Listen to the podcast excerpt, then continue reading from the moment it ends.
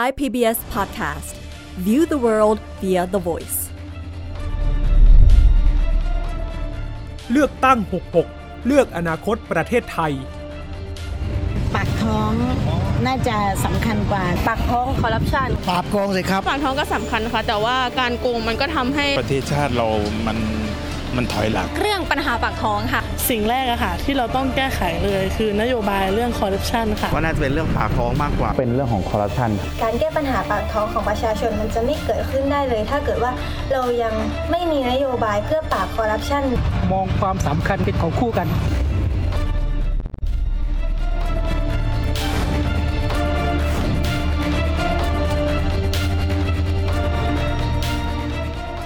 เราไปถามบรรดาผู้มีสิทธิ์ออกเสียงเลือกตั้งเมื่อสักครู่นี้นะครับหลายช่วงวัยนะฮะหลายช่วงวัยบางคนบอกว่าเขามองว่าปากท้องสำคัญกว่าบางคนบอกว่าเขามองว่าการแก้ปัญหาปราบโกงสำคัญกว่าบางคนก็มองว่าสองเรื่องนี้จริงๆมันคือเรื่องที่เกี่ยวข้องเชื่อมโยงกันจะไปแก้อย่างใดอย่างหนึ่งให้สำเร็จลุล่วงนั้นยากเพียงแต่ในการตัดสินใจใช้สิทธิ์ครับเรื่องนี้ถ้าเรามองว่าอยากจะเลือกปราบโกงมันก็ไม่ได้หมายความว่านโยบายปราบโกงเมื่อเลือกไปแล้วมันจะทำได้จริงทันทีนะครับนี่คือเรื่องที่เราจะมาไล่เรียงกันว่ามันมีปัจจัยมีอุปสรรคอะไรเป็นชิ้นที่ขัดขวางนโยบายเหล่านี้อยู่ครับค่ะดังนั้นวันนี้ปักหมุดที่เรื่องปราบโกงนะคะแต่วันนี้มีสองเรื่องใหญ่เรื่องใหญ่แรกก็คือด้วยเสียงเรียกร้องว่าอยากจะให้เราขยายเวลาตั้งแต่วันจันทร์หน้าพบกับเราสองคนได้นะคะในช่วงเวลา สิบเจ็ดนาฬิกาสามสิบนาที อันนี้เรื่องแรกส่วนเรื่องใหญ่ที่สองคือเป็นประเด็นที่ปักหมุดจะคุยวันนี้ก็คือเรื่องนโยบายปราบโกงมันไปกินใจประชาชนมากแค่ไหนปักหมุดคุยเรื่องนี้เพราะว่าเมื่อสองวันก่อนเราได้เห็นผลสำรวจนะคะจากศูนย์พยากรณ์เศรษฐกิจและธุรกิจมหาวิทยาลัยหอการค้าปรากฏความน่าสนใจว่าเขาไปสำรวจกลุ่มตัวอย่างประมาณสัก สองพัน คนครับ สิบแปดเปอร์เซ็นต์ จาก สองพัน คนเป็นกลุ่มคนรุ่นใหม่และเป็น first time voter คือคนที่จะมีสิทธิ์เลือกตั้งครั้งแรกในการเลือกตั้งรอบนี้เขาเทใจให้นโยบายการปราบโกงนี่แหละค่ะเขาบอกว่าถ้ามีรายละเอียดเรื่องการจัดแจงงบประมาณชัดเจนก็น่าจะเลือกพรรคที่ชูนโยบายนี้มันน่าสนใจมากคุณอรชัย สองพัน คนมีเยาวชน สิบแปดเปอร์เซ็นต์ กลุ่มเอ่อขออภัยกลุ่มคนรุ่นใหม่ไม่ใช่เยาวชนกลุ่มคนรุ่นใหม่ New Voter ใน สองพัน คนนี้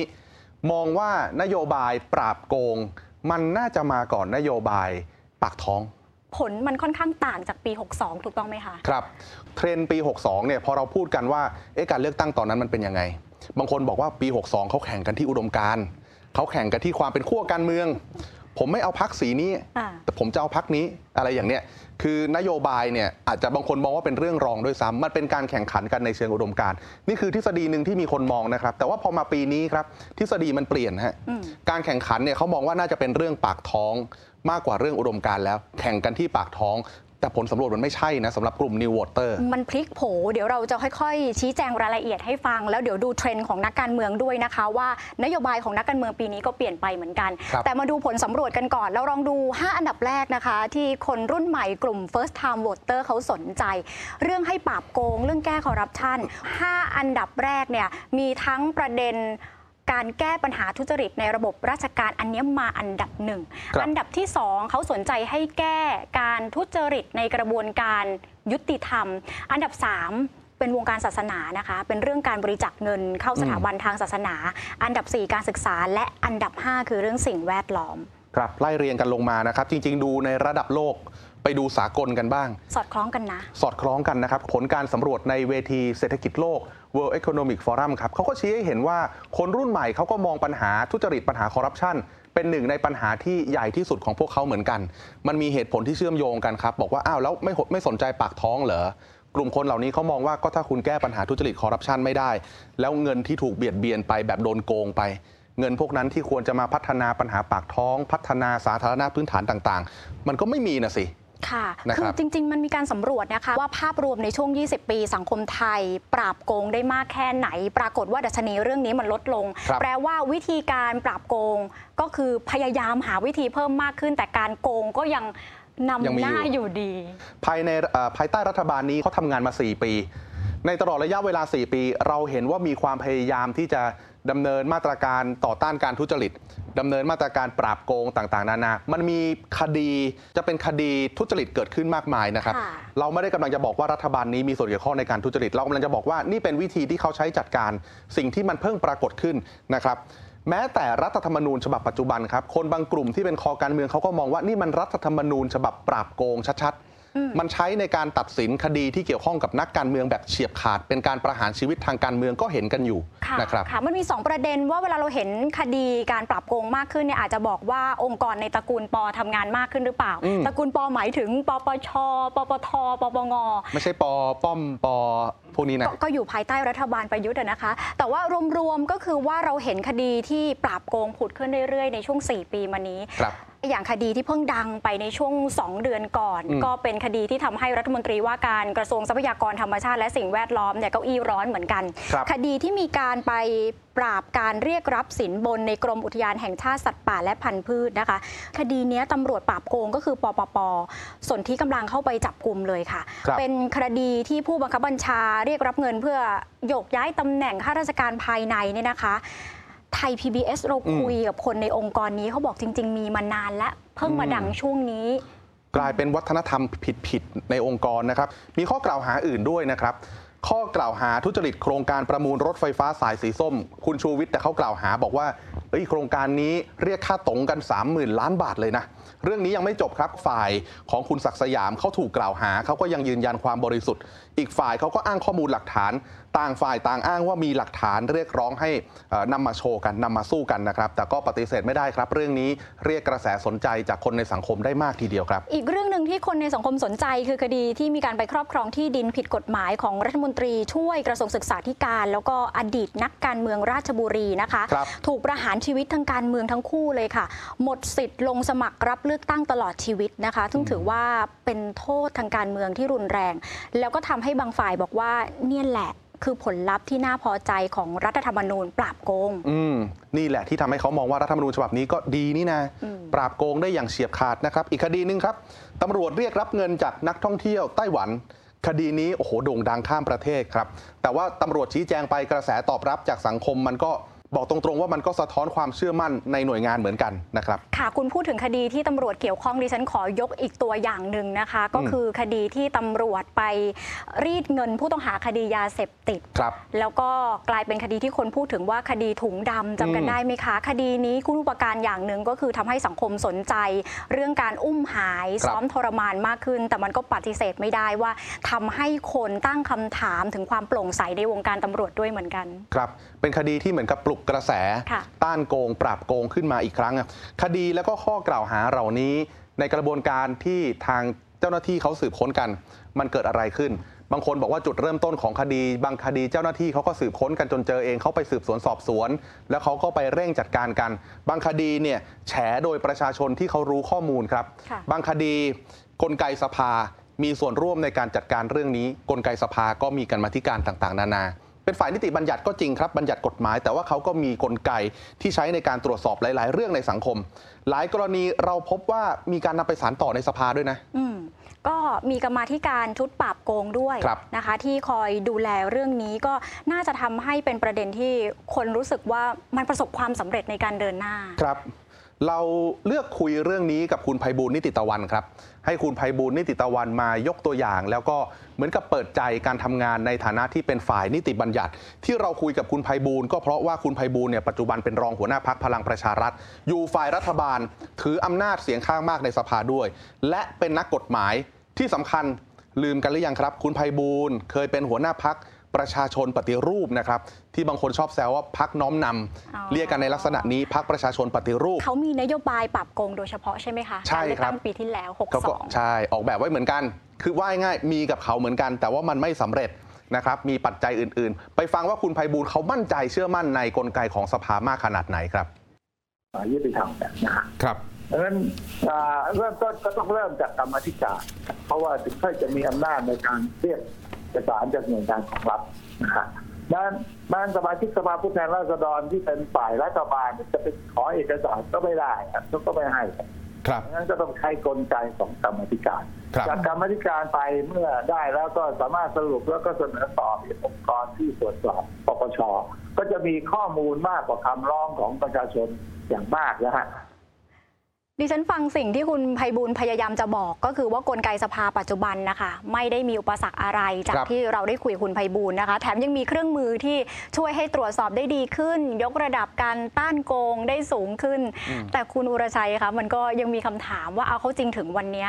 จริงๆถ้าย้อนไปหกสองคือหลายพรรคขายนโยบายปราบโกงไว้ก็ค่อนข้างมากพรรคคุณไพบูลย์ก็เป็นพรรคหนึ่งถึงวันนี้ทำได้จริงไหมผมนับได้สี่นโยบายที่เกี่ยวข้องกับด้านปราบโกงของพรรคประชาชนปฏิรูปทำไม่ได้เอาแบบแฟร์ๆพรรคเขายุบคือสิ้นสภาพไปแล้วนะครับไม่ว่าจะสิ้นสภาพเพราะอะไรนะนี่คุณยิ้มเลยหัวเราะเลยแหมก็เขายื่นยุบพรรคตัวเองอ่ะครับมันเป็นเหตุผลหนึ่งที่ให้ทำไม่ได้ด้วยนะครับคือพอสิ้นสภาพพรรคปุ๊บนโยบายมันก็ไปด้วยฮะแต่โอเคคุณไพบูลย์อาจจะนำไอเดียไปอยู่กับพรรคพลังประชารัฐได้แต่เราก็เห็นเห็นกันอยู่ว่ามันถูกขับเคลื่อนมากขนาดไหนไม่ใช่แค่คุณไพบูลย์นะครับถ้าเราไปย้อนดูตัวนโยบายต่างๆที่ขายกันเมื่อปีหกสองในด้านการปราบโกงก็ไม่ได้มีพรรคไหนขับเคลื่อนกันจนบรรลุวัตถุประสงค์แบบปลายทางได้ขนาดนั้นนะครับแต่แน่นอนเรื่องของการตรวจสอบมันมีครับครั้งนี้ก็มีเหมือนกันมาประดับเป็นอาวุธของผู้ถืออำนาจอย่างพวกเรากันหน่อยผู้ใช้สิทธิ์ออกเสียงเลือกตั้งพรรคไหนขายนโยบายอะไรกันบ้างในครั้งนี้ค่ะไล่พรรคแรกเลยดีไหมคะรวมไทยสร้างชาติรอบนี้ชูนโยบายปราบการทุจริตคอร์รัปชันค่ะเป็นหนึ่งในนโยบายหลักของพรรคนะคะเขาบอกเน้นการตรวจสอบความไม่ถูกต้องในทุกระดับแต่ที่เห็นมีรายละเอียดเยอะหน่อยน่าจะเป็นก้าวไกลใช่ครับก้าวไกลเขาเหมือนกับออกแบบนโยบายมาแล้วเขาก็ลงไปในดีเทลในรายละเอียดแบบให้รู้เลยว่าเขาจะทำอะไรบ้างนะครับเน้นสามด้านครับยี่สิบสามข้อด้านแรกก็คือรัฐโปร่งใสไร้กลโกงทุกคนตรวจสอบได้เปิดข้อมูลรัฐทันทีมีระบบจับโกงอัจฉริยะประมาณนี้ครับด้านที่สองก็อะไรฮะข้าราชการทำงานฉับไวคุ้มค่าคุ้มภาษีน่ะนี่สองด้านแล้วก็ด้านที่สามตำรวจของประชาชนพิทักษ์สันติราษฎร์ยกย้ายตำรวจต้องเป็นธรรมไร้เส้นสายนะครับก็หนีไม่พ้นเรื่องของตำรวจอีกนะคะอีกหนึ่งพรรคอีกหนึ่งพรรคค่ะไทยสร้างไทยพรรคนี้ก็ประกาศนโยบายทำสงครามกับการคอร์รัปชันเขาบอกจะมีการตั้งศูนย์ปราบคอร์รัปชันเลยค่ะอีกพรรคหนึ่งที่ประกาศตัวเองว่าเป็นเสรีนิยมประชาธิปไตยก็ให้ความสนใจกับเรื่องคอร์รัปชันแต่ว่าจะใช้นโยบาย GovTech ก็คือรัฐที่มีเทคโนโลยีนำเนี่ยนะคะเขาบอกว่าราชการต้องรวดเร็วปลอดคอร์รัปชันหรือระบบราชการแล้วสร้างความโปร่งใสค่ะพรรคประชาธิปัตย์ครับมาในสโลแกนประชาธิปไตยสุจริตไม่เอาธนกิจการเมืองรายละเอียดนโยบายยังไม่เปิดรอลุ้นกันก่อนนี่ประชาธิปัตย์ดูเสรีรวมไทยหน่อยไหมคะเสรีรวมไทยบอกเน้นปราบทุจริตพิชิตคนพาลอภิบาลคนดีคืนงบให้ประชาชนแต่พอไปดูไทยพักดีก็ชูนโยบาย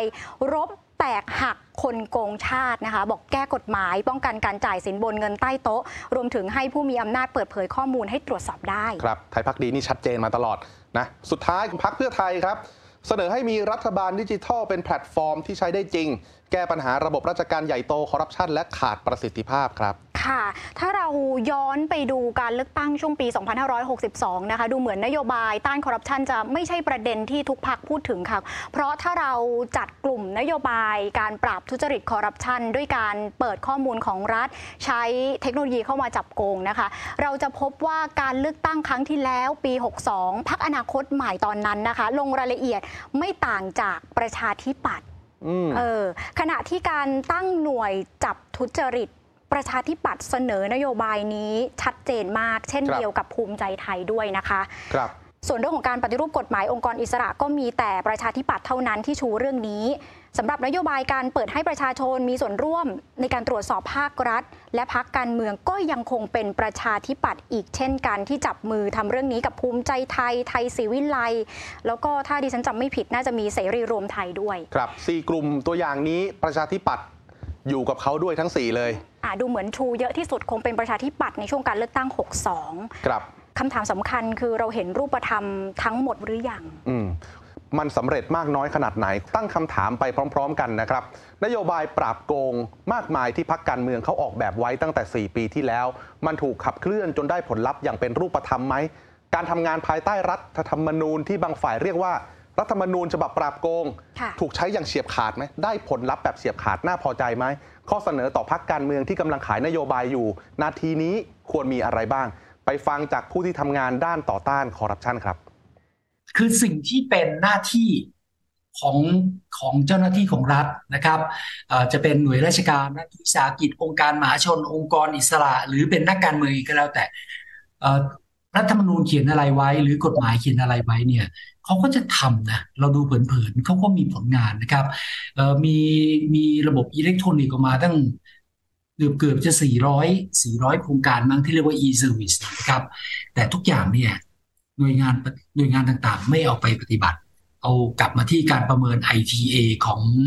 กรมอุทยานเนี่ยเป็นตัวอย่างที่ชัดเจนนะครับการประเมิน ไอ ที เอ เนี่ยเราเรามีข้อมูลนะครับปปช.รายงานมาออกมาในภายหลังเนี่ยว่าเขารู้ข้อมูลมาตั้งแต่ปีสองพันห้าร้อยหกสิบสองนะว่าที่นี่ข้าราชการภายในให้ข้อมูลในการประเมินว่าที่นี่มีคอร์รัปชันประชาชนที่ไปใช้บริการนะครับเมื่อตอบแบบสอบถามของ ไอ ที เอ ก็บอกว่าที่นี่มีคอร์รัปชันแต่ไม่มีใครสนใจที่จะไปดำเนินการไปแก้ไขอะไรรัฐบาลก็ไม่ได้ไม่ได้ไม่ได้รับรู้หรือหรือเอ่อหรือรับรู้แต่ไม่ทำอะไรก็ไม่รู้คนที่เป็นปลัดคนที่เป็นรัฐมนตรีเนี่ยรับรู้หรือเปล่าหรือว่าไม่ใส่ใจที่จะแก้ไขเพราะฉะนั้นหลีกเลี่ยงไม่ได้เลยครับถ้าจะแก้ปัญหาคอร์รัปชันของประเทศต้องให้ประชาชนมีส่วนร่วมจริงๆนะการมีส่วนร่วมสำคัญที่สุดเลยก็คือทำให้ข้อมูลภาครัฐมันถูกเปิดเผยออกมาอย่างโปร่งใสขอเน้นนะครับต้องเปิดเผยไม่ใช่เพียงแต่มาพูดลอยๆว่าที่นี่เปิดเผยแล้วนี่เป็นอีกเรื่องใหญ่และเรื่องยากนะคะเราโยนประเด็นนี้เอาไว้ก่อนแต่ว่าเดี๋ยวสัปดาห์หน้าจะชวนคุยกันยาวๆกันสำหรับเรื่องการปราบโกงนะคะเดี๋ยวเราจะมีโพลเล็กๆผ่านทาง Facebook ของไทย พี บี เอส และอยากจะให้ปราบโกงก่อนแก้เรื่องปากท้องหรือไม่ไปเล่นกันต่อใน Facebook ของไทย พี บี เอส นะคะร่วมแสดงความคิดเห็นกันได้ครับแล้วก็ตั้งแต่สัปดาห์หน้าอย่าลืมครับเราพบกันทุกวันจันทร์ถึงศุกร์สิบเจ็ดนาฬิกาสามสิบนาที ห้าโมงครึ่งครับในทุกช่องทางของไทย พี บี เอส และเช่นเคยนะครับนอกจากช่องทางโทรทัศน์ช่องทางออนไลน์ยังรับฟังได้ทาง ไทยพีบีเอสพอดแคสต์ดอทคอม นะครับหรือว่าแอปพลิเคชัน Thai พี บี เอส Podcast ครับเลือกตั้งหกหกเลือกอนาคตประเทศไทยติดตามความเคลื่อนไหวก่อนถึงวันตัดสินใจกำหนดอนาคตประเทศที่เว็บไซต์และแอปพลิเคชัน Thai พี บี เอส Podcast